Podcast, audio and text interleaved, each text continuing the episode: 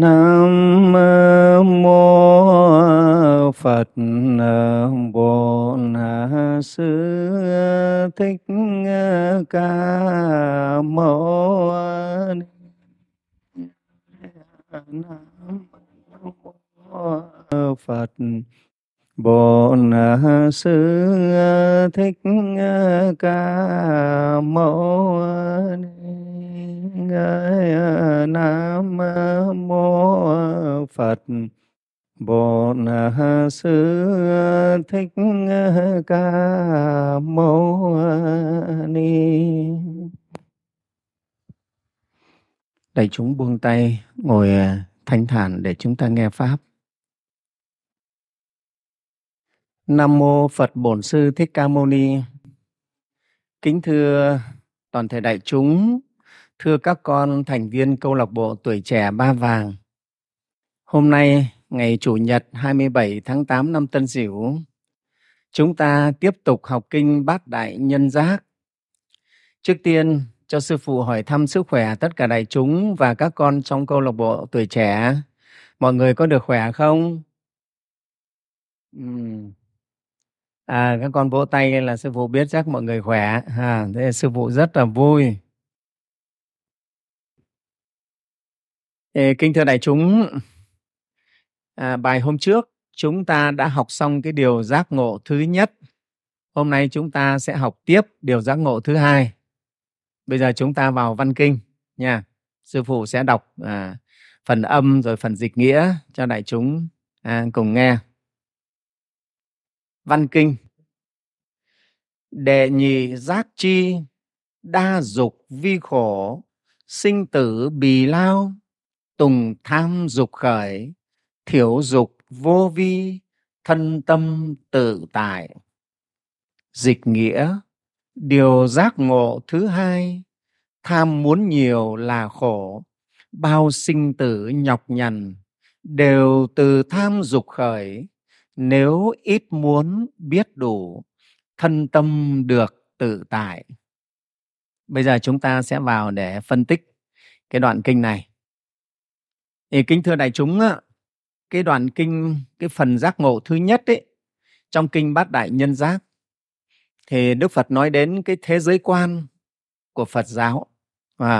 Từ cái điều giác ngộ thứ hai này trở đi đến điều giác ngộ thứ bảy là tập trung nói đến nhân sinh quan của Phật giáo. Phật giáo nói đến thời gian thì chia làm ba cái thời: quá khứ, hiện tại và vị lai. Còn nói về không gian thì có thế giới này, thế giới khác, mười phương vô lượng thế giới. Nói đến hữu tình thì chia làm 10 pháp giới của chúng hữu tình. 10 pháp giới đó là pháp giới cảnh giới của chư Phật, chư Bồ Tát, các bậc thánh duyên giác, thanh văn, cõi trời, cõi người, cõi Atula, ngã quỷ, súc sinh, địa ngục. Đó là 10 cái cảnh giới, 10 cái cõi giới. Phật giáo tuy là có cái phạm trù rất rộng lớn, có thể nói là vô lượng, vô biên, nhưng mà vẫn tập trung vào cái vấn đề nhân sinh làm trọng yếu, tức là cuộc sống của con người là chính. Cho nên có thể nói là đạo Phật làm của con người, vì con người, phục vụ con người. Đấy, cho nên nói là Phật giáo là vì nhân sinh là chính, vì cuộc sống của con người. Và hễ cứ nói đến nhân sinh thì chúng ta lại cứ nghĩ là bàn ngay đến cái chuyện cơm áo gạo tiền, phải không? Lấy vợ, lấy chồng, sinh con đẻ cái, phải không? Nghĩ ngay chuyện đó. Tất nhiên những cái chuyện đó cũng là quan trọng, nhưng mà quan trọng hơn cả, quan trọng nhất ấy, với những người có trí tuệ thì phải thấy đó là vấn đề sinh tử. Nhà thiền của chúng ta có câu là sinh tử sự đại, tức là sinh tử là sự việc lớn nhất. Lại còn có câu là hãy dán chữ tử lên trên trán, tức là lấy vấn đề sinh tử là vấn đề trọng yếu, tối quan trọng của cuộc đời chúng ta. Vì sao? Sự sinh thì chúng ta sinh ra rồi, các con thấy không? Và chữ tử chắc chắn sẽ đến. Chẳng ai qua được hai cái chữ này cả. Nó phải đến, chắc chắn đến, 100% là nó đến. Thế thì tại sao chúng ta lại không quan tâm, không xem nặng? Thế cho nên tại sao vấn đề sinh tử mới là sự kiện trọng đại của đời người, Mà cái này phải học Phật Pháp chúng ta mới hiểu được. Các con ạ, ngày nay thì giới trí thức á, thì ai cũng nêu cao cái khẩu hiệu là mưu cầu hạnh phúc cho nhân loại. Khoa học, nghệ thuật, văn học, chính trị gia, vân vân. Dù có nhiều những cái tiến bộ và yêu mỹ bao nhiêu chăng nữa, dẫu là những cái thứ này nó có cái công năng cải thiện cho cuộc sống của chúng ta, nhưng mà vẫn không thể nào giải thoát được khổ đau và sinh tử cho kiếp người. Cái này là sự thật. Khoa học bây giờ rất tối tân, văn minh vật chất rất tối tân, nhưng mà con người vẫn khổ. Đại chúng có thấy không? Con người vẫn khổ, vẫn stress, vẫn đau khổ, vẫn nhảy lầu, vẫn nhảy cầu, bao nhiêu cái thứ trầm kha bệnh hoạn, đau khổ vẫn xảy ra. Đó, chúng sinh luân hồi trong ba cõi sáu đường, sinh tử tử sinh liên miên, đều do cái tham dục nó dẫn đầu, nó khởi lên.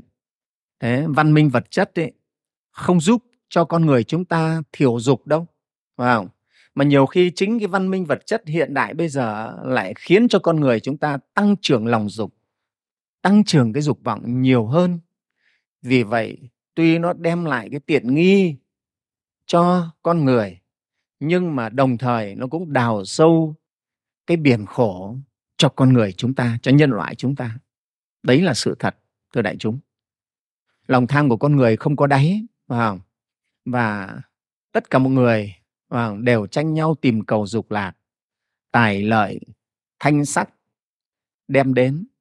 Nhưng mà đâu có biết là ngay trong dục lạc nó có sẵn cái mầm đau khổ rồi. Mà không ai biết sợ cả. Dục vọng càng nhiều thì khổ não càng nhiều. Đây là một sự thật. Đó. Nhưng mà lại không ai biết để mà hướng tâm đến, tìm con đường thoát khổ và lìa xa, không biết. Không tìm đến Phật Pháp để mà có cái phương pháp giải thoát, không biết tìm đến. Đấy là cái điều rất là đáng tiếc. Còn tăng ni Phật tử chúng ta rất may mắn là chúng ta đã có duyên và được gặp Phật Pháp chân chính.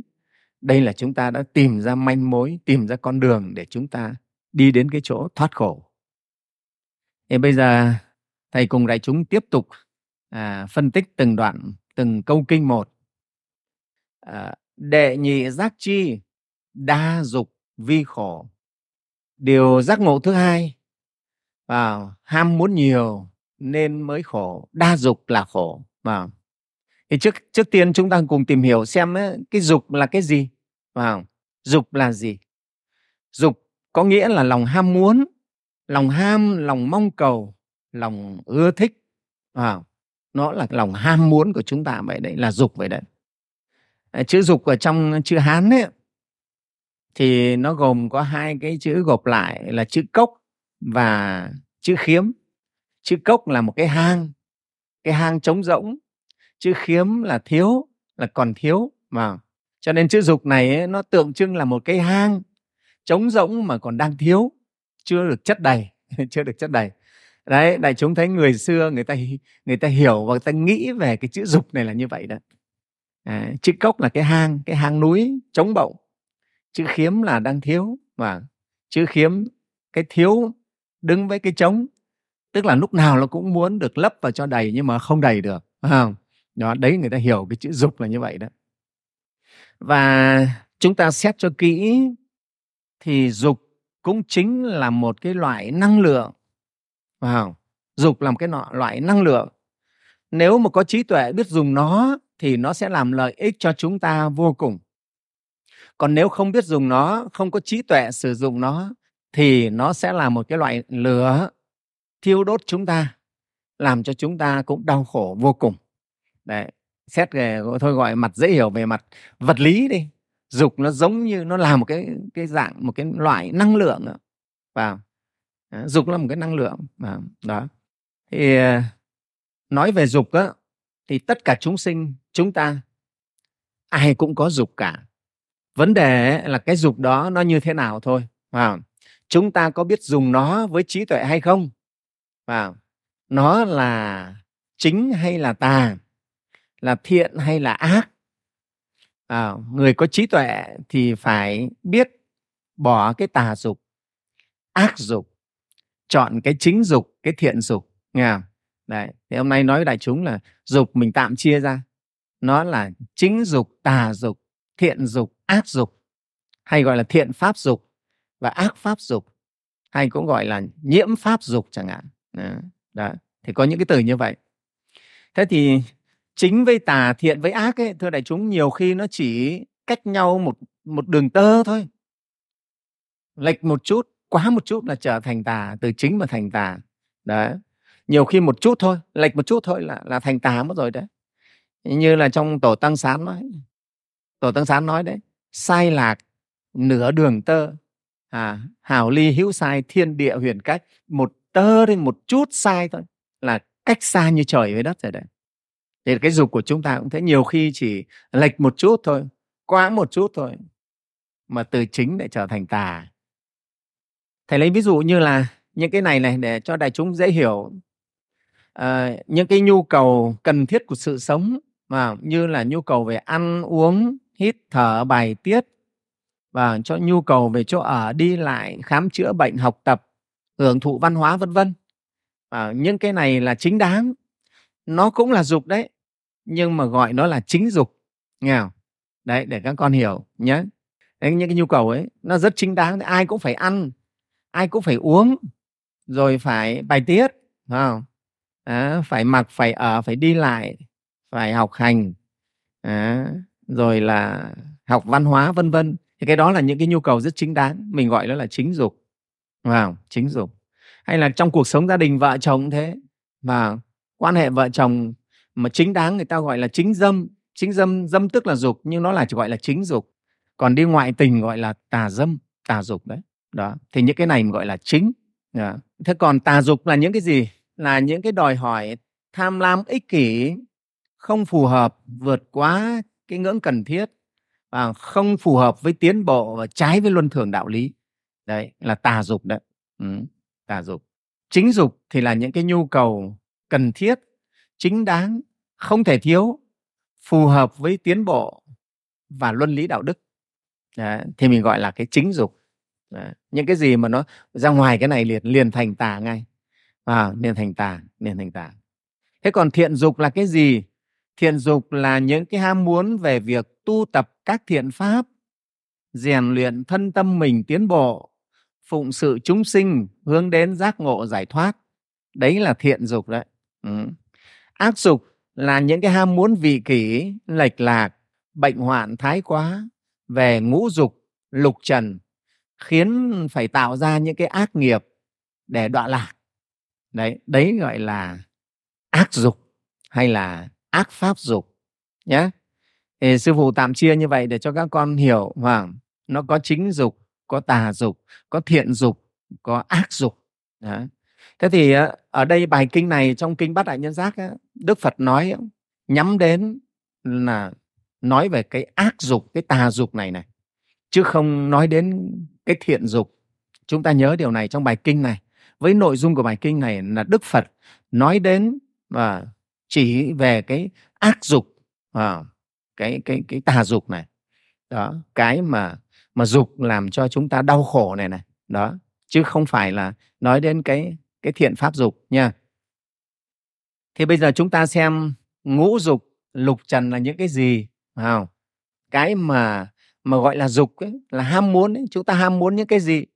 Ham muốn ngũ dục, lục trần. Thì ngũ dục là cái gì? Đây là ngũ dục này. Thứ nhất là tài dục, là cái ham muốn về tài sản vật chất, tiền của. Thứ hai là sắc dục, là ham muốn về sắc đẹp và tình dục nam nữ, gọi là sắc dục. Thứ ba là danh dục. Danh dục là ham muốn về danh vọng, địa vị, quyền lực. Thứ tư là thực dục. Thực dục là ham muốn về ăn uống và mùi vị. Thứ năm là thụy dục, là ham muốn về sự ngủ nghỉ. Đó gọi là ngũ dục. Cũng có thể nói rằng ngũ dục này là một cái trục của bánh xe. Nó khiến cả cái xã hội, cả cái nhân loại chúng ta quay tròn xung quanh cái dục này, gọi là cái trục ngũ dục, trục xe ngũ dục. Nó khiến tất cả nhân loại hầu như là quay tít, quay tròn xung quanh nó, khó chạy thoát khỏi cái vòng quay của nó. Đó. Thế ngoài ra chúng ta lại còn có những cái dục nữa, như là cái dục ham muốn về quyến thuộc, họ hàng quyến thuộc đông nhiều, đông con nhiều cháu đấy. Các cụ ngày xưa thì cứ con đàn cháu đống đấy, phải không? Thì các cụ thích lắm. Cho nên ấy, thường là đẻ 5-7 người con, cho đến 10 mấy người con cũng có. Thích con đàn cháu đống. Đấy là cái ham muốn về quyến thuộc. Thế rồi lại còn ham muốn về thân thể, thích thân thể mình nó được đẹp đẽ trẻ trung, cũng là một cái dục. Rồi cái ham muốn về sống lâu và trường thọ cũng là cái dục đấy, thưa đại chúng. Cho nên thực sự cái dục của chúng ta nó cũng khá là nhiều, phải không? Khá là nhiều. Dục ở bên ngoài, rồi dục ở chính cái thân này. Ngay tại thân này cũng sinh những cái ham muốn đó.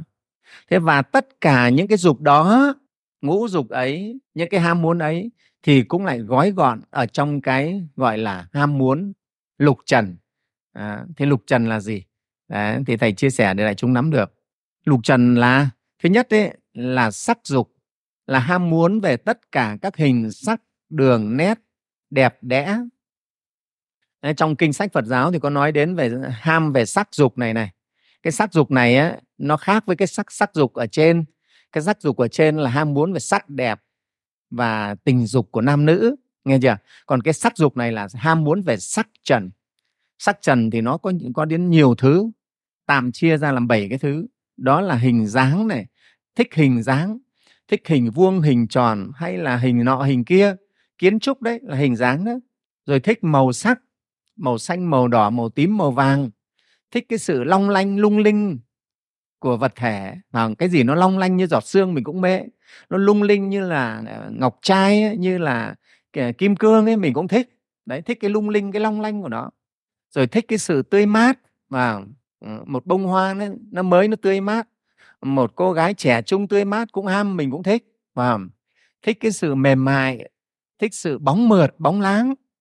Và thích cả những cái sự mà khỏe khoắn. Đấy là 7-8 cái ham mê về đấy gọi là sắc trần đấy. Sắc dục về sắc trần. Thứ hai là thanh dục. Đó là chúng ta ham mê những cái âm thanh dễ chịu, lời khen, cái sự tâng bốc ngọt ngào, vân vân. Thứ ba là hương dục, là các loại mùi hương dễ chịu, chúng ta đắm say. Thứ tư là vị dục, là các vị ngon ngọt, béo bùi, vân vân. Thứ năm là xúc dục, đó là những cái sự xúc chạm, đụng chạm, êm ái, khoái lạc. Đó. Và thứ sáu gọi là pháp dục, đó là các cái pháp khả ý, khả hỷ, khả ái, chúng ta đam mê. Nha. Thì tất cả mọi cái dục gì, ham muốn gì không ra ngoài 6 cái này đâu. Đều chỉ là 6 trần này thôi, thưa đại chúng. Không có cái nào ra ngoài ấy. Vì cả thế giới này cũng thế, chỉ ở trong 6 cái pháp này thôi. Sắc, thanh, hương, vị, xúc, pháp. 6 căn và 6 trần là hết thế giới này đấy. Không có cái gì cả đâu. Chúng ta đam mê, ham muốn là ham muốn trong 6 cái này. Đúng không đại chúng? Và kính thưa đại chúng, trong 12 nhân duyên ấy, thì cái dục nó phát sinh ở sau xúc và thọ. Trong cái vòng 12 nhân duyên ấy, của cái vòng luân hồi thì dục nó phát sinh ở sau cái thọ đấy. Từ xúc, tiếp xúc sinh ra cảm thọ. Cảm thọ thì sinh ái, ái sinh dục. Ngay cái ái ở đấy là dục nó liền sinh, là ham muốn nó liền sinh đấy. Khi mà ưa thích một cái là ham muốn liền sinh ngay. Đấy, cho nên dục sinh ra từ ái. Thế và do từ cái ái sinh dục này nó sinh ra dục, thì dục lại tiếp tục sinh ra thủ. Thủ tức là nắm giữ. Nắm giữ rồi thì lại sinh ra hữu. Hữu lại duyên sinh ra gia sinh và lão tử. Đó, và cứ như vậy cái vòng luân hồi duyên sinh này nó cứ tiếp nối mãi mãi. Thế cho nên có thể nói cái dục này nó cũng là một cái đầu mối của luân hồi sinh tử, nó đầu mối. Thế giờ chúng ta tìm hiểu xem cái tính chất của dục nó như thế nào. Nào, đấy chúng ta học về cái dục cái đã đấy thưa đại chúng. Nha. Thì đại chúng đều biết dục á, nếu nó không được soi sáng, dẫn dắt bởi trí tuệ thì nó sẽ là một cái sự đòi hỏi ham muốn thỏa mãn, chiếm hữu với ngã chấp. Như lúc nãy thầy nói, sư phụ nói dục nó là năng lượng. Cái năng lượng này không được trí tuệ soi sáng, không được dẫn dắt thì nó khiến chúng ta trở thành những cái đòi hỏi ham muốn được thỏa mãn. và chiếm hữu với ngã chấp. Bản chất của cái ham muốn này nó là sự thiêu đốt, mà đã là thiêu đốt thì chính là khổ vậy. Đại chúng thấy không? Có cái gì thiêu đốt mà không khổ đâu. Cho nên ấy, bản thân dục nó đã có khổ trong đấy rồi.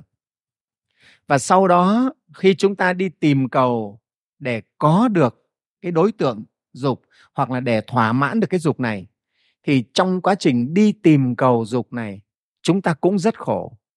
Đại chúng thấy không? Tìm cầu cái đối tượng để thỏa mãn cái ham muốn này cho mình cũng rất là khổ, rất vất vả. Thế đi tìm cầu thì có thể được hoặc không được. Nếu không được thì chúng ta lại càng khổ, gọi là cầu bất đắc đấy. Mong cầu mà không được thì khổ quá rồi. Thế còn nếu mà tìm cầu mà đạt được thì chúng ta thế nào? Đạt được chúng ta thỏa mãn rồi ấy, thì dục nó thỏa mãn xong nó có hết đâu. Nó lại sinh nữa. Và nó sinh nữa chúng ta lại phải đi tìm cầu, lại khổ. Thế còn đấy là cái dục mà thỏa mãn thôi. Nếu cái dục mà chúng ta nắm giữ, khi tìm cầu được nó rồi ta phải nắm giữ nó. Phải không? Nắm giữ nó thì đại chúng thấy có khổ không? Cũng khổ, phải giữ nó là khổ.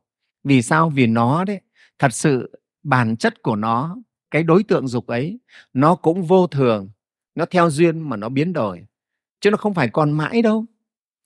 Chúng ta mà mong cầu mua được một cái xe đẹp, cứ nghĩ cái xe đẹp nó sẽ mới mãi đâu, rồi nó cũng sẽ cũ, sẽ hỏng. Phải không? Rồi nhỡ là con mình nó làm hỏng, đi nó tai nạn cái là chúng ta khổ rồi. Đấy là duyên vô thường, cho nên giữ nó lại là khổ. Thế rồi khi nó mất đi nữa, chúng ta cũng lại khổ nữa, thưa đại chúng. Phải không? Như vậy chúng ta mới thấy là từ lúc ban đầu khởi dục cho đến cái lúc tìm cầu, cho đến lúc đạt được hay không đạt được, nắm giữ nó, chúng ta đều thấy mình khổ cả. Đó. Như vậy chúng ta thấy cái vòng tròn tìm cầu gọi là hoặc, rồi đến nghiệp, rồi đến khổ, nó cứ thế nó triển miên. Cái hoặc là cái mê lầm, chính mê lầm khiến cho chúng ta khởi những cái dục sai trái này và khiến cho chúng ta tạo nghiệp, cứ thế mà chúng ta khổ triển miên. Thầy lấy ví dụ như một người ham thích ăn ngon. Vì ham thích ăn ngon cho nên phải lặn lội, phải mỏ cua bắt tép, chạy đôn chạy đáo để làm, kiếm ra tiền mới có thể mua được một bữa ăn ngon. Và như vậy thì chúng ta thấy vì cái muốn ăn ngon cho nên thân tâm phải nhọc nhằn, vất vả, phải khổ. Đó, đấy thôi, ăn xong thì lại hết, hết rồi lại thèm. Đấy, chứ có phải là ăn xong là nó sẽ hết thèm ăn ngon đâu. Đại chúng thấy không? Có phải là thỏa mãn xong đó là nó hết, là vĩnh viễn nó không hành khổ mình nữa đâu, nó không thèm nữa đâu. Ăn xong rồi, thỏa mãn rồi nó lại thèm nữa, chứ nó có hết đâu. Cho nên nó khổ ghê lắm. Cái người mà mê sắc đẹp cũng thế, cứ phải đuổi theo hương sắc, sức lực hao mòn, tiền của thì tiêu tán, gia đạo rối ren, nhiều khi là cũng chia ly, sự nghiệp thì phế bỏ, có thể lại còn vướng vào lao lý nữa. Nếu anh đi ngoại tình mà người ta bắt được, rất là khổ. Đấy, đều là khổ lắm.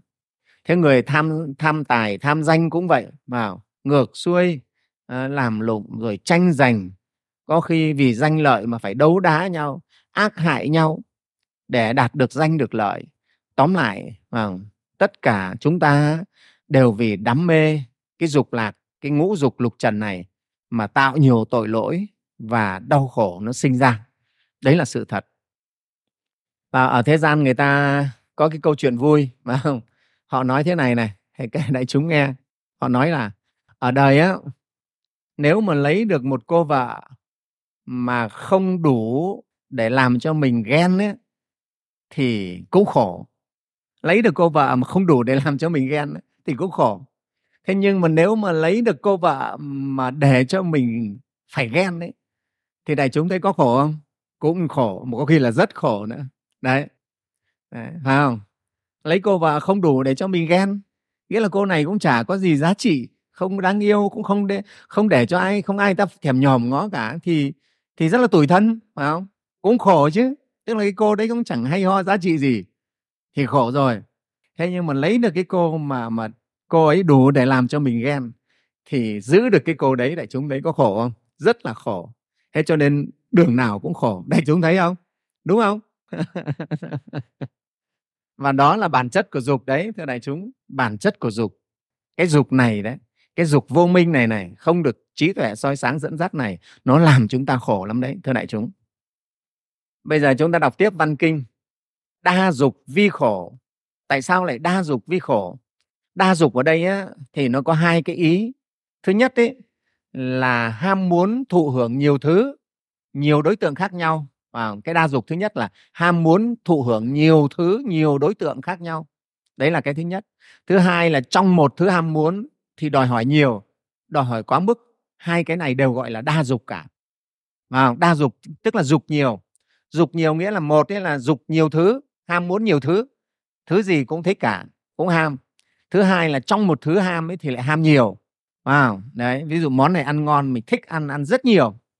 Ăn thích cái món này, thích cái món sầu riêng là ăn gọi là ăn hết cả quả luôn, ăn chay hết phần người khác luôn. Đấy là tham đấy. Thế còn tham nhiều thứ nữa thì cũng là tham, cũng là đa dục cả. Đó. Thế ở đây á, Đức Phật ấy, thấy được rằng là sao? Bản chất của cái dục vô minh này này, nó là khổ. Thì tham ít thì khổ ít, tham nhiều là khổ nhiều. Cho nên Đức Phật mới dạy chúng ta phải thiểu dục đi, bớt dục đi thì bớt khổ. Bớt cái dục này này, cái tà dục, cái ác dục này thì mới bớt khổ. Còn nếu có chăng thì chúng ta thực hành là thực hành cái thiện pháp dục. Cái thiện dục á, tuy thực hành cái thiện dục nó có nhọc nhằn, cũng có vất vả, nhưng mà nó được soi sáng bởi trí tuệ, cho nên nó không chấp ngã. Do vậy nó không có não phiền, và ngược lại nó còn sinh ra được công đức phúc báu, có thể dẫn chúng ta đi đến giác ngộ giải thoát, hết khổ. Và thầy lấy ví dụ cũng giống như là có hai người bị trôi ra ngoài biển, lênh đênh giữa biển. Hai người này, một người thì biết cái hướng vào bờ, một người không hề biết hướng vào bờ. Cả hai người cùng ra sức mà bơi, bơi hai hướng này trái ngược nhau. Thế thì tất nhiên bơi là ai cũng vất vả cả rồi. Nhưng mà sau một hồi ấy, thì một người, cái người biết hướng ấy, người ta bơi được vào bờ, người ta lên bờ an toàn, bình an. Thế còn người kia sau một hồi bơi thì càng bơi càng xa bờ, và cuối cùng là đuối sức và chết đuối, và có khi là bị cá mập nó ăn. Đấy thì chúng ta thấy rõ ràng. Thế thì cũng vậy, đối với cái dục này nếu mà được trí tuệ soi sáng, nó là thiện dục, thiện pháp dục, thì cái dục ấy dẫn chúng ta đến cái chỗ tốt đẹp, an lành. Còn cái ác dục, cái tà dục, chúng ta thực hành nó thì dẫn chúng ta đến cái chỗ đau khổ, dẫn đến chỗ đau khổ. Và nếu chúng ta lại càng đa dục trong cái tà dục này thì đau khổ lại càng nhiều. Thế nhưng thưa đại chúng, biết cái đa dục này là khổ, nhưng mà cái lòng người có biết dừng đâu. Từ xưa đến nay đối với dục, thực sự mà nói, con người phàm phu chúng ta có bao giờ biết dừng đâu, thưa đại chúng. Cho nên đó, ông thi sĩ Tô Đông Pha ông mới nói thế này: lòng dục của con người không cùng, song vật để thỏa mãn lòng dục của chúng ta lại có hạn thôi. Đấy, cái chữ dục này đúng nghĩa là cái hang trống và thiếu đấy. Cho nên cho bao nhiêu mà cũng không đủ. Lòng dục, lòng tham là không có đáy là vậy đó. Ông Tô Đông Pha ông nói thế, nghe không? Đấy. Và thầy lấy ví dụ ở trong đời như thế. Thường chúng ta nghĩ lúc mình nghèo á thì mình phải làm ăn khó khăn thì cố gắng để kiếm tiền, khi nào giàu có thì thôi. Lúc mình nghèo thì thôi giờ cố gắng làm lụng, để thôi lúc nào giàu có thì tôi không làm nữa. Nhưng mà sự thực thì có thế không? Có mấy ai đến khi giàu rồi mà thôi không làm nữa đâu. Đại chúng ngẫm mà xem, có ngừng đâu. Nếu mà làm ăn được hoài ấy, thì rất khó dừng. Vì được hoài thì lại tham muốn, lại thêm nữa, tham hoài thôi. Làm mà dễ kiếm tiền quá thì lòng tham nó cứ khởi, rất là khó dừng. Đại chúng cứ kiểm nghiệm mà xem. Người nào mà đang ăn lên làm ra đang phất ấy, bảo dừng lại không phải dừng được. Tiền có thể lúc ấy rất nhiều rồi, ăn tiêu không hết nữa, nhưng bảo dừng không dừng được. Quả thật. Cho nên ấy, nói cái người mà nhiều dục á, bảo họ là hết khổ thì là rất khó đấy. Hết khổ là khó. Thế thì Đức Phật ví dụ đối với cái dục lạc này như này này, Đức Phật nói là giống như người khát mà uống nước muối ấy, thưa đại chúng. Người khát uống nước muối thì càng uống càng khát. Người nghèo á, ban đầu á, muốn có chút tiền để được no ấm, nhưng mà rồi dần dần cứ muốn thêm mãi.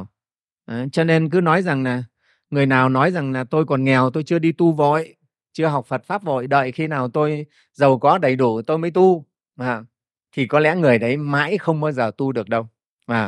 Không thể nào tu được. Vì cái lòng tham ấy nó có dừng đâu. Đó. Cho nên xét cho cùng thì người mà lòng dục càng nhiều thì khổ não cũng càng lắm. Tham tài, tiền tài không nhất định đem đến an vui cho chúng ta, thưa đại chúng.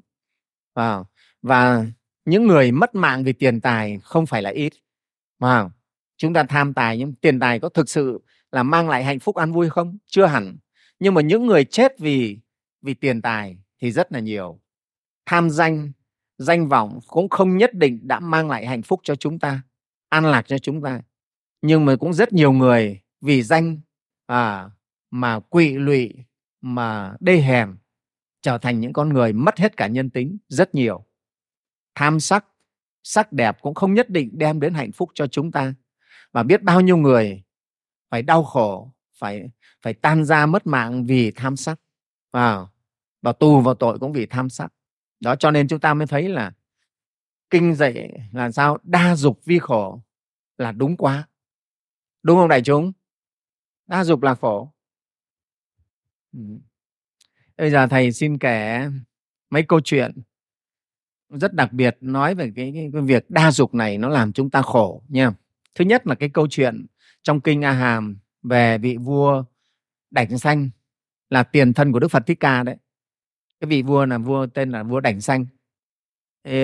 Cái vị vua Đảnh Xanh này do phước báu từ nhiều đời nên được sinh làm Chuyển Luân Thánh Vương, là bậc thông minh trí tuệ. Ông ấy thành tựu được bảy báu, thống trị khắp cả cõi đất này.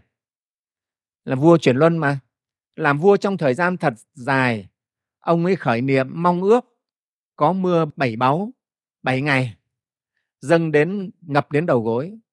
Thì do phước báu của ông ấy, cho nên ông mong cầu cái gì là cái đó có, nhất là mong cầu về những cái về vật chất này này. Thì ông khởi niệm là làm sao có mưa báu trong 7 ngày, thì ngay lập tức trời đổ mưa báu trong 7 ngày. Và của báu ngập đến tận đầu gối luôn.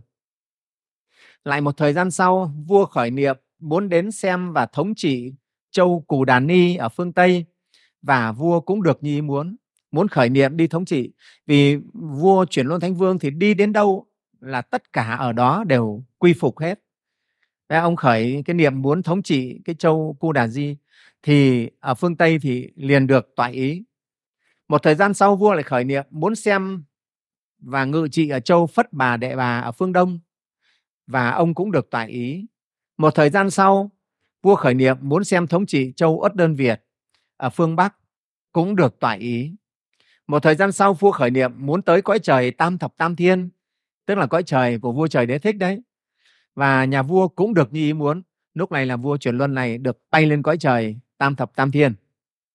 Khi vua đến cõi trời Tam Thập Tam Thiên, đi vào nhà chính pháp đường, ở đó Trời Đế Thích nhường cho vua Đảnh Xanh nửa tòa ngồi. Trời Đế Thích rất là tế nhị, rất là hoan hỉ, mời vua Chuyển Luân Thánh Vương vào một nửa tòa ngồi với tôi. Khi vua Đảnh Xanh ngồi trên nửa tòa của Trời Đế Thích, thì ánh sáng này, màu sắc y phục, oai nghi lễ tiết của vua Đảnh Xanh không có khác gì vua Trời Đế Thích cả. Chỉ có hai mắt nháy là khác nhau thôi. Hai cái mắt nó nháy hơi khác nhau. Vua Trời Đế Thích thì nháy ít hơn, vua Đảnh Xanh thì mắt nháy nhiều hơn. Đó. Sau khi đã được toại nguyện ở trên cõi trời Tam Thập Tam Thiên, thì vua Đảnh Xanh lại khởi cái ý niệm muốn cướp lấy tòa ngồi của vua Trời Đế Thích để làm vua cõi trời và cõi người.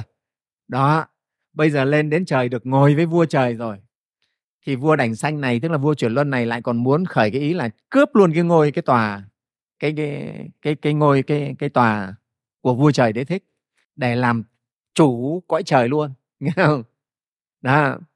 Thì ngay khi vua Đảnh Xanh khởi cái niệm cướp cái tòa ngồi của vua Trời Đế Thích, thì liền mất phước báu và rớt xuống cõi châu Diêm Phù Đề, và mất thần túc, lâm trọng bệnh nguy ngặt.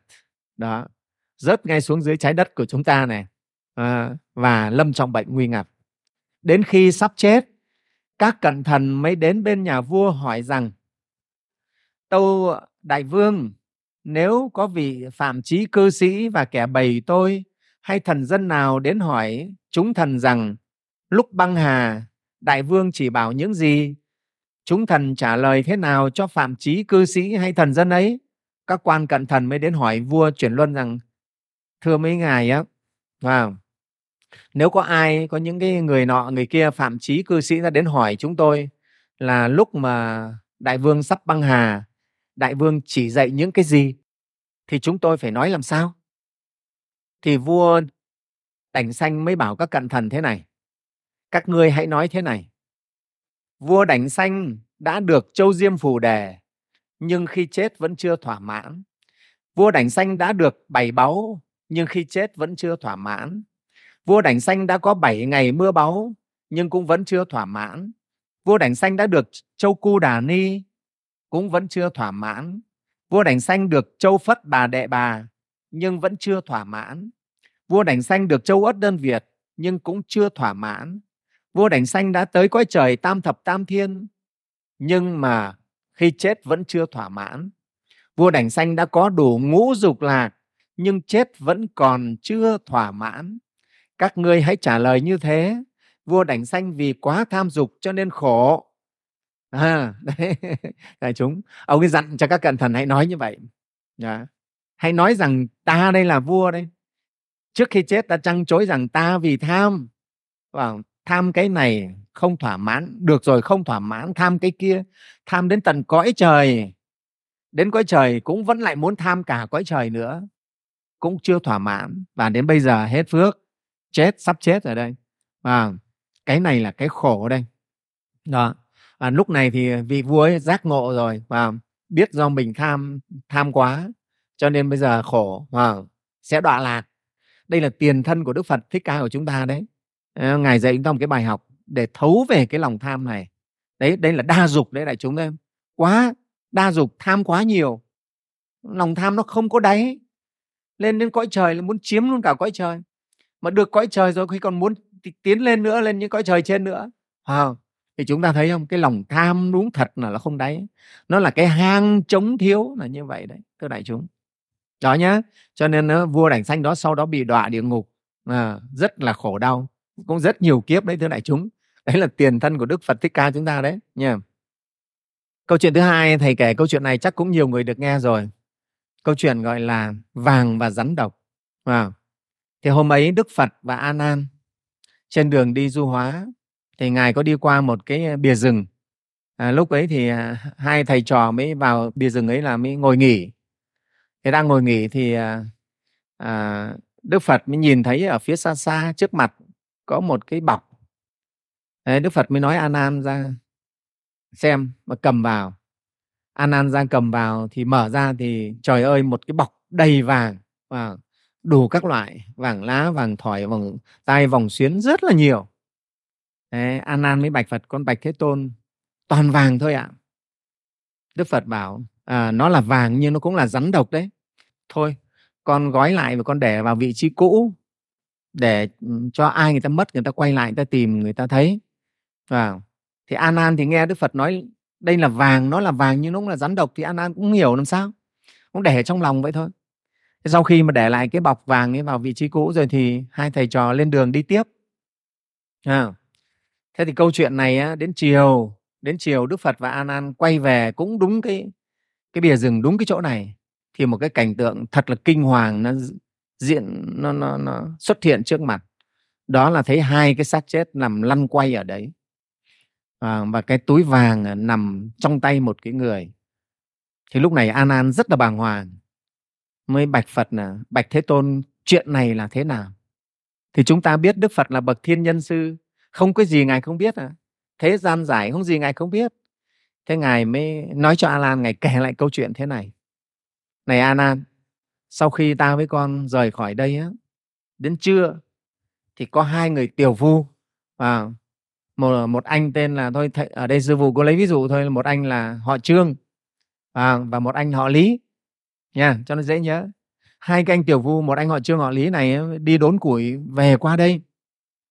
Hai anh cũng vào ngồi chỗ này nghỉ. Thì anh họ Trương nhìn thấy cái túi vàng đấy, nhìn thấy cái túi đó, thế mới bảo anh họ Lý là em ra kia em xem cái túi gì đấy. Thế là anh họ Lý chạy ra mới mang vào, mở ra thì cũng trời ơi, mà chói hết cả mắt. Hai anh chưa từng bao giờ biết vàng là gì ấy chứ. Có biết nghe tiếng vàng nhưng cũng chưa biết nó chưa được tận mặt nhìn sờ thấy vàng. Đấy, thì hai anh cầm lên thì biết đây là vàng. Hai anh sung sướng vô cùng luôn. Bảo hôm nay là chúng ta đổi đời, số đỏ hôm nay là đi ra khỏi nhà chắc là bước chân phải số đỏ rồi. Hôm nay chúng ta được đổi đời, sung sướng lắm, phải không? Thế là hai anh bảo thôi, thế là anh em mình chia đôi số vàng này. Chúng ta sẽ trở thành những người giàu có và sung sướng. Wow, rất là sung sướng. Hai anh em nhất trí là chia đôi. Nha. Thế thì bây giờ hai anh em mới bàn bảo nhưng hôm nay thì ngày đổi đời của chúng ta phải có một cái kỷ niệm mà tại chỗ này. Thôi bây giờ thế này, chú Lý đi xuống chợ mua rượu, mua thịt về đây. Nha. Anh sẽ đi kiếm củi rồi nhóm lửa. Hai anh em chúng ta sẽ làm một bữa liên hoan thật là toái loái mà để gọi là kỷ niệm cái ngày chúng ta được đổi đời, hết khổ, chúng ta sẽ trở thành người giàu có sung sướng. Đó. Và hai anh em nhất trí rất là vui, phân công mỗi người đi mỗi việc. Thế thì lúc này thì anh họ Lý bắt đầu trên đường đi xuống dưới chợ để mua thịt mua rượu.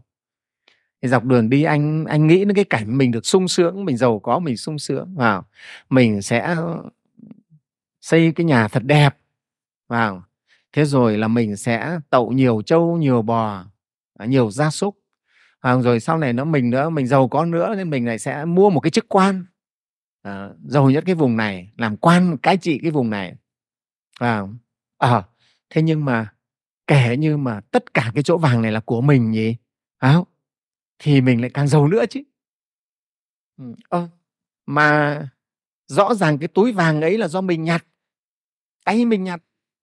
Tại sao mình lại phải chia cho ông Trương một nửa? Chính tay mình cầm nó mà. Nếu mà mình lúc mình ra nhặt, mình mở ra mình biết là vàng, mình nói dối ông, mình bảo đấy không có gì, đấy là cái túi rác ấy, thì làm gì có chuyện ông biết mà ông chia vàng. Đấy, để chúng hiểu, ông khởi cái tâm niệm thế. Tất cả số vàng này phải là của mình, không thể là chia cho ông Trương này được nữa. Và nó là của mình, số vàng này mình sẽ giàu rồi nhất cái vùng này, mình sẽ nổi tiếng, lúc ấy mình thật là oai phong, thật là lẫm liệt. Đó, bây giờ làm sao nhỉ? Làm sao để số vàng này thuộc mình? Nghĩ ra rồi, tí nữa ta mua rượu, ta sẽ mua thuốc độc, ta bỏ vào, nghe không? Ta đánh tan đi cho nó vào trong cái rượu này. Và thế là âm mưu đã được sinh ra. Và chàng họ Lý xuống chợ làm đúng việc như vậy, mua những cân thịt rất ngon và đi mua một chai rượu cũng rất ngon. Sau đó mua thuốc độc, anh ta bỏ vào. Không biết là anh mua cái thuốc độc gì nhưng mà anh bỏ vào, nghe không? Khuấy tan lên. Và anh bấm bụng, chắc chắn là số vàng này sẽ thuộc về ta. Và anh ta đi về. Khi ấy thì ở nhà anh chàng họ Trương cũng đi kiếm củi để chuẩn bị để nhóm lửa. Trong khi kiếm củi, anh ta cũng suy nghĩ về cái viễn cảnh sắp tới. Mình sẽ trở thành người giàu có và sung sướng. Với số vàng này mình sẽ cũng xây nhà, rồi mình sẽ cưới thêm mấy cô vợ cho nó thoải mái. Cái cô vợ ở nhà giờ đang xấu xí, phải cưới thêm mấy cô nữa. Và thế rồi mình sẽ mua thêm những cái nông trại nữa, mình chăn nuôi, và rồi mình sẽ mua những cỗ xe ngựa thật đẹp để mình đi du lịch đây đó. Bao nhiêu cái viễn cảnh anh nghĩ ra rất là hạnh phúc. Nhưng mà anh nghĩ vào nhưng mà số vàng này một nửa vẫn là ít quá nhỉ. Kể như cả túi vàng này là của mình, vàng này nó đẹp như thế này mà nó sao mà cơ hội này là của mình, mà rõ ràng là chính mình nhìn thấy cái túi đấy. Nếu mình không nhìn thấy, nếu mình không bảo nó thì làm sao nó biết cái túi ấy, thì cũng bỏ cái túi ấy chứ. Cho nên cái số vàng này đúng là của mình, phải là của mình, không thể là của nó được. Tất cả số vàng này là của mình, do mình nhìn thấy, mình bảo nó ra nhặt. Đấy, đại chúng thấy không, cái tâm bắt đầu nó khởi. Thôi bây giờ mình sẽ bày nhất khoát, phải chiếm bằng được số vàng này, không thể chia cho nó được, nó không phải là của nó. Nó không có cái vước để được nhận số vàng này. Thế và anh chàng họ Trương bắt đầu nghĩ cách, bây giờ họ Lý nó về mà mình sẽ bảo nó nhóm lửa để nướng thịt. Trong khi nó nhóm lửa mình sẽ lấy đá đứng đằng sau mình đập chết nó. Và như thế là toàn bộ số vàng sẽ thuộc về tay ta. Đại chúng, và ý nghĩ đã thành hình, âm mưu quyết định thực hiện. Thì trong khi ấy thì là anh đang nghe thấy tiếng chân sáo huyết vang của anh chàng họ Lý đang đi về. Và anh ơi, em mua hôm nay được rượu rất ngon và thịt rất ngon. Hôm nay anh em chúng ta sẽ làm một cái bữa thật là túy lúy, thật là thoải mái. Nghe không? Thế, và anh chàng họ Trương bảo đúng rồi. Hôm nay anh em mình sẽ làm một bữa thật thoải mái để bỏ những cái ngày mình vất vả, khổ sở, nghèo đói, túng thiếu. Nghe không? Ngày hôm nay anh em mình sẽ sang trang mới, đổi đời. Thế bây giờ em vào đây đi. Lửa anh nhóm rồi, em vào em chụm bếp đi, em xiên thịt em nướng đi nhá. Đấy, để anh đi anh kiếm thêm củi. Thế là anh chàng họ Lý thì vui vẻ lắm, vô tư lắm, cũng vô tư lắm vào. Và bắt đầu xiên thịt để nướng. Thì anh đâu có ngờ rằng đang trong lúc nướng thịt như vậy thì anh chàng họ Trương đằng sau cầm một cái tảng đá lớn đập vào đầu. Và anh chàng họ Lý lăn ra chết. Khi anh lăn ra chết rồi thì anh chàng họ Trương ấy kéo xác ra để một bên. Và anh ta nghĩ bây giờ là cả túi vàng này của ta. Ta mới thật là có phước. Ta sẽ hưởng thụ tất cả chai rượu này. Cái chỗ miếng thịt ngon này cũng là của ta hết. Ta sẽ thụ hưởng. Thế mà anh ta nướng thịt. Rồi anh ta mang rượu ra anh ta uống. Và đại chúng biết kết cục của nó rồi. Thế anh ta uống xong chai rượu thì anh ta cũng nằm ra và dẫy chết. Trong tay vẫn cầm cái túi vàng, thưa đại chúng. Và như vậy quả thật vàng, Đức Phật nói là rắn vàng đã cắn chết cả hai cái anh chàng này. Nhưng đại chúng thấy nói vàng là rắn, nhưng mà thực sự đâu phải nó là rắn đâu. Mà rắn ở trong tâm chính là cái tâm tham dục, tham nhiều. Nếu hai anh em mà biết vừa phận thôi, chia đôi thì đâu đến nỗi. Nhưng anh nào cũng muốn nhiều. Đấy, đa dục vì khổ là như vậy đấy, thưa đại chúng nha. Câu chuyện kết thúc ở đây. Đức Phật kể lại cho A Nan nghe tình tiết câu chuyện và A Nan rất là thấm. Bây giờ mình thấy Đức Phật nói nó là vàng mà cũng là rắn đấy, mà con rắn thật thì lại ở trong tâm của mỗi chúng ta. Đa dục là khổ, ở đời cũng vậy, đại chúng thấy. Bây giờ chúng ta tiếp xem văn kinh. Sinh tử bì lao, tùng tham dục khởi. Bao sinh tử nhọc nhằn đều từ tham dục khởi. Nghĩa là sao?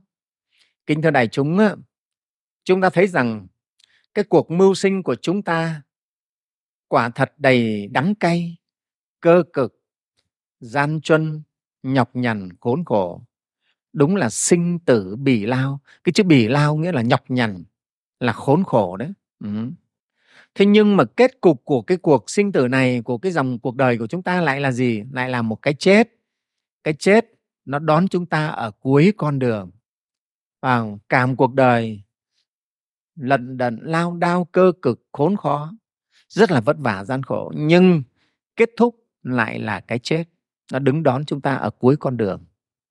Một cái kết rất là kinh hãi, mất mát, đau thương, tang tóc, chia ly.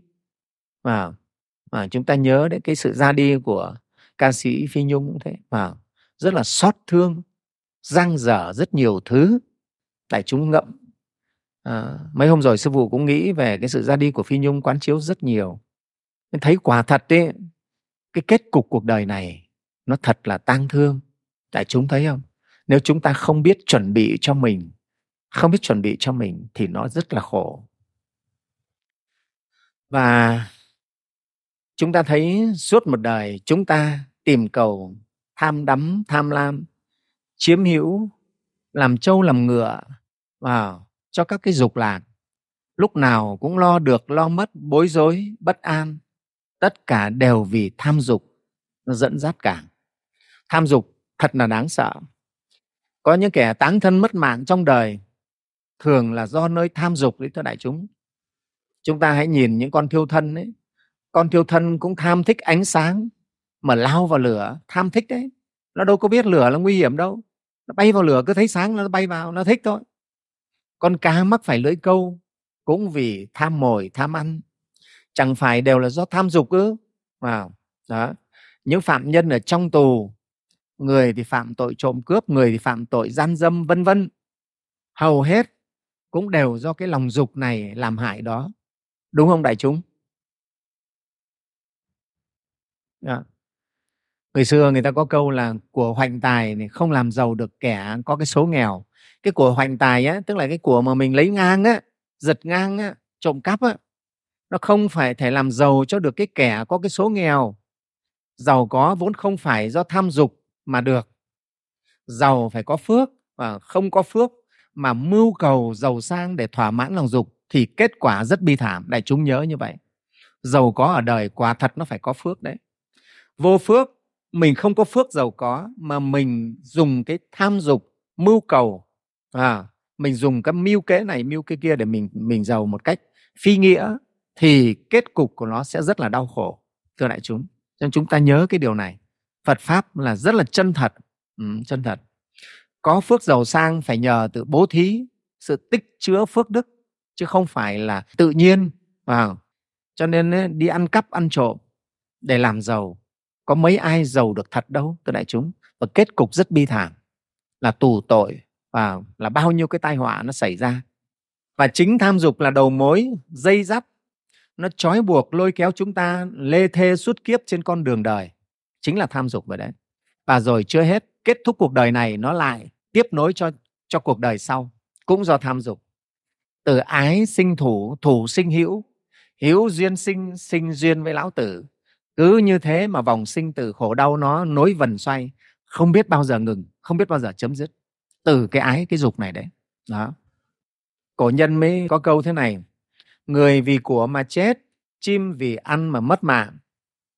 Cho nên có biết bao nhiêu mạng sống, nhân cách của con người bị chôn vùi dưới đống của cải. Thấy vàng bạc, thấy của cải, thấy lợi danh trước mắt thì không còn nghĩ gì đến tình nghĩa bạn bè, anh em, chẳng kể đến đạo đức lương tâm. Con người tự đánh mất cái chất người của chính mình. Thưa đại chúng, cái này là một cái rất là xót xa. Cái hiện trạng ngay xã hội chúng ta bây giờ cũng thế, mà vì tham đắm vật chất lợi danh mà sẵn sàng quên hết nghĩa tình, bạn bè, anh em ruột thịt nhiều khi cũng quên hết, sẵn sàng chém giết nhau. Và vì một mẩu đất thôi, anh em ruột thịt chém chết nhau. Đại chúng đã thấy rồi, những cái vụ án mới xảy ra những năm rồi đấy, rất khủng khiếp. Đấy, thì chúng ta thấy đúng là đa dục là khổ không? Đa dục là khổ. Văn Kinh: thiểu dục vô vi, thân tâm tự tại. Thiểu dục vô vi là sao? Thiểu dục tức là ít muốn, là biết đủ. Cái chữ thiểu là ít, là nhỏ đó. Thiểu dục là ít muốn thôi, ít ham muốn, là biết đủ. Người tu chúng ta thì ở trong 4 cái món ăn, mặc, ở và chữa bệnh thì thí chủ người ta cho mình bao nhiêu mình dùng bấy nhiêu, không tìm cầu đòi hỏi cho nhiều để tiêu dùng cho thỏa thích. Vì không tìm cầu cho nên mình không tạo nghiệp. Không tạo nghiệp thì thân tâm nó không bị lo buồn khổ sở và sẽ được an ổn, tự do. Đấy là người tu chúng ta. Và nhất là thầy tu, các thầy tu, hoặc là sự sống của mình phụ thuộc vào thí chủ. Thì mình phải biết, các thầy đi khất thực cũng thế, người ta cho gì ăn đấy, không đòi hỏi và không yêu cầu, rất là tự tại, tùy duyên. Và như thế cho nên mình mới có thể đạt được cái sự giải thoát được. Đó. Và chúng ta biết ấy, cái người thiểu dục á, thì người ta sẽ làm sao? Người thiểu dục thì người ta sẽ không, gọi là không có ham muốn nhiều. Không ham muốn nhiều cho nên lòng người ta cũng sẽ thanh thản. Và cái chữ vô vi ở đây ấy, vô vi mà đây là Ngài An Thế Cao Ngài mượn cái từ của Trung Hoa. Chứ còn trong Phật giáo thì cái từ vô vi ấy, nó không có đâu. Nhưng mà vì ở Trung Hoa ấy, ông Lão Tử ông ấy có viết về cái từ vô vi, thì từ vô vi nó cũng hơi gần với cái nghĩa niết bàn của Phật giáo. Cho nên thì An Thế Cao tạm mượn cái từ vô vi này. Nhưng cái vô vi này nó là gì? nó không hoàn toàn như cái nghĩa của Lão giáo. Vô vi ở đây là cái sự thanh nhàn của tâm. Vô vi này là thanh nhàn của tâm. Khi mà tâm hết dục vọng và sạch những cái mộng tưởng điên đảo, một cái tâm trong sạch thanh tịnh đó gọi là vô vi. Tâm này được thắp sáng lên khi chúng ta trừ bỏ các tham cầu dục lạc. Càng thiểu dục thì tâm càng sáng ra. Tâm được như vậy thì tuy có làm mà như không làm, không làm mà lại là làm tất cả. Và đó mới đích thực là nghĩa vô vi của Phật giáo, là từ tâm thanh tịnh. Tâm thanh tịnh, cái tâm sạch hết các cái dục vọng mong cầu, thì tâm đó là cái tâm vô vi. Cái tâm vô vi, người làm việc với tâm vô vi làm rất nhiều mà không thấy mình làm, cho nên gọi là làm mà như không làm. Và không làm mà lại làm tất cả. Đó. Đấy, thì cái này trong nghĩa chữ vô vi trong Phật giáo chúng ta mới thấy nó là đủ đấy. Và chúng ta biết ấy, cái người không nhiều dục vọng thì cũng không bị thất vọng. Người dục vọng càng nhiều thì đau khổ càng nhiều. Trong Kinh Di Giáo Đức Phật có dạy, người thiểu dục, người biết tri túc, tuy nằm ở trên đất mà vẫn thấy an lạc. Người không tri túc dù ở thiên đường cũng không vừa ý. Nào, cái người thiểu dục, cái người biết tri túc ấy, thì người ta dẫu nằm ở dưới đất ấy, người ta vẫn an lạc. Còn người không tri túc thì có lên thiên đường cũng không vừa ý. Giống như cái ông vua Đảnh Xanh vừa nãy. Cho nên người tri túc ấy mới thật là người giàu. Người giàu là người gì? Giàu nghĩa là không thiếu gì cả, gọi là giàu. Đại chúng có thấy đúng không? Tôi không thiếu gì cả thì gọi là giàu. Thế còn người còn thiếu tức là chưa giàu. Vậy thì có khi làm vua chưa hẳn đã là giàu. Vua vẫn còn thấy thiếu, thấy mình vẫn thiếu. Thiếu cung tần, thiếu mỹ nữ, thiếu cái nọ cái kia thì người ấy chưa phải là giàu vì anh vẫn thiếu. Đấy, xét cái sâu xa của cái nghĩa chữ giàu là như vậy đấy. Đạo Phật chúng ta này thấy được cái giàu nó phải như thế cả. Còn cái người ta không thiếu cái gì cả, người thấy đủ hết rồi. Tôi không cần, tôi không thiếu thì tôi là giàu chứ còn gì nữa. Đấy, cái này chúng. Thì chúng ta mới thấy hình ảnh ấy, các đệ tử của Đức Phật. Thầy lấy ví dụ như Ngài Tôn giả Đại Ca Diếp là một vị tu hành đệ nhất về đầu đà khổ hạnh. Ngài không có cái gì ngoài ba y và cái bình bát của Ngài. Ngài sống ở trong nghĩa địa, sống ở trong rừng, ở gốc cây. Nhưng mà tâm Ngài thì lại cực kỳ hạnh phúc và an lạc.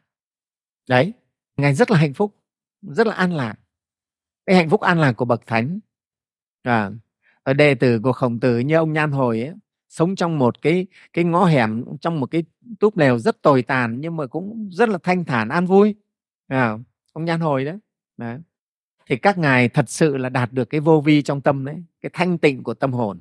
Đó là những cái hình ảnh rất sống động, chứng minh cho chúng ta cái ý nghĩa của cái câu kinh mà thiểu dục vô vi, và thân tâm nó được tự tại. Cái người mà nhiều lòng dục thì sẽ khổ đau nhiều. Và chúng ta biết ấy, cái người mà đạt đến cái vô cầu thì tự nhiên cái phẩm chất của người ta nó cao thượng, cái phẩm cách con người. Cái người mà lòng không có cầu, không có ham muốn nhiều thì cái phẩm cách của người ta trở lên rất cao thượng. Cảnh giới vô cầu cũng chính là cảnh giới vô dục. Người mà vô dục thì phẩm cách tự nhiên sẽ cao thượng và khổ não tự nhiên sẽ giảm thiểu. Thân tâm thực sự tự tại. Và chúng ta hãy để ý ở trên đời ấy, những cái người mà trong cái trường danh lợi ấy, những người mà đầu cơ buôn bán, họ rất là khổ chứ. Họ phải luồn cúi, nịnh nọt, bợ đỡ, hạ thấp cái nhân phẩm mình lắm, làm lô lệ cho dục vọng, cho những cái khoái lạc về vật chất như này. Thật sự là họ khổ chứ họ có sung sướng đâu, thưa đại chúng. Không sung sướng đâu, không dám sống hiên ngang giữa đời. Rất là khổ, quỷ lụy, người ta gọi là đi bằng đầu gối đấy.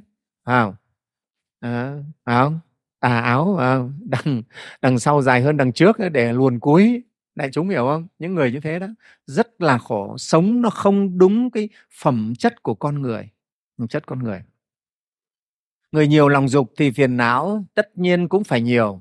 Người lòng dục ít thì phiền não tự nhiên cũng sẽ ít đi. Đấy là một lẽ thật. Người ít dục vọng thì tâm họ không phải giua nịnh, không có mong cầu vô lý. tâm không tham dục sẽ trở lên cương trực, thẳng thắn. Đấy là sự thật, thưa đại chúng. Cái người ta không ham, không tham thì người ta phải du định ai. Cho tâm người ta thẳng thắn, cương trực và rất là ngay thẳng. Người ít muốn sẽ không bị các cái căn và mắt tai mũi lưỡi của mình và sáu trần nó trói buộc, nó dẫn dắt. Cái người trong tâm người ta thiểu dục, người ta không có đam mê nhiều thì sáu trần không dễ gì chi phối người ta được. Đấy là sự thật.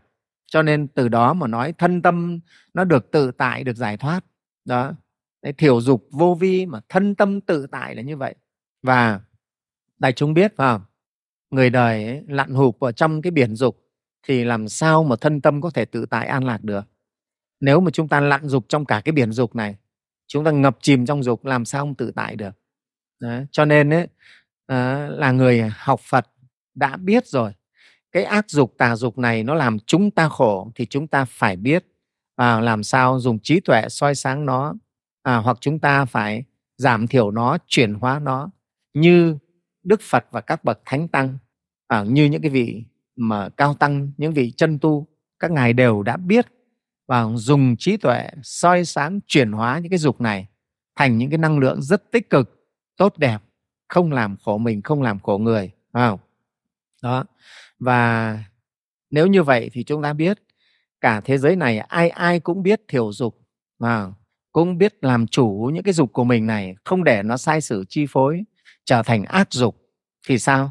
Thì mọi người sẽ rất là tự tại, thanh thản. Trong cuộc sống nhân loại không còn những cái sự tranh chấp hơn thua, mà thế giới này thầy tin chắc nó sẽ hòa bình và an lạc. Có đúng không đại chúng? Thế cho nên cái bài kinh hôm nay ấy, thì ngắn thôi, mấy câu thôi. Đệ nhị giác chi, đa dục vi khổ, sinh tử bỉ lao, tùng tham dục khởi, thiểu dục vô vi, thân tâm tự tại. Đức Phật dạy cho chúng ta rất là rõ. Đa dục ở đây là cái dục tà dục, cái dục ác dục này thì sẽ làm chúng ta khổ. Đa dục là khổ. Và chúng ta biết cả cuộc đời bôn ba trôi nổi này, bao nhiêu nhọc nhằn đau khổ đều từ tham dục làm đầu mối dẫn dắt hết. Nó dẫn dắt sai sử chúng ta. Người biết tu đệ tử Phật thì hãy biết quay về làm chủ cái dục này và giảm thiểu nó đi, gọi là thiểu dục vô vi, giữ cho tâm nó thanh tịnh thì thân tâm đều được tự tại, sẽ được an lạc tự tại ngay trong hiện đời này.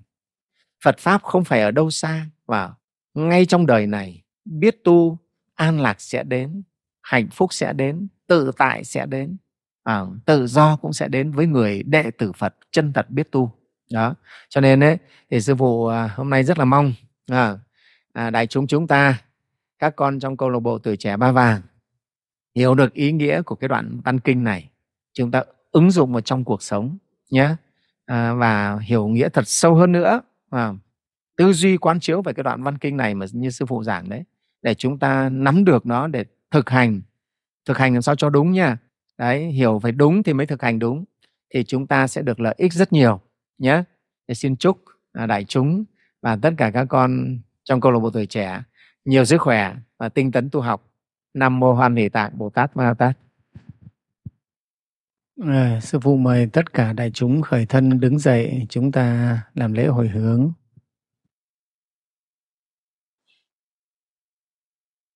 Nguyện đem công đức này hướng về khắp tất cả người đệ tử và chúng sinh đều trọn thành Phật đạo.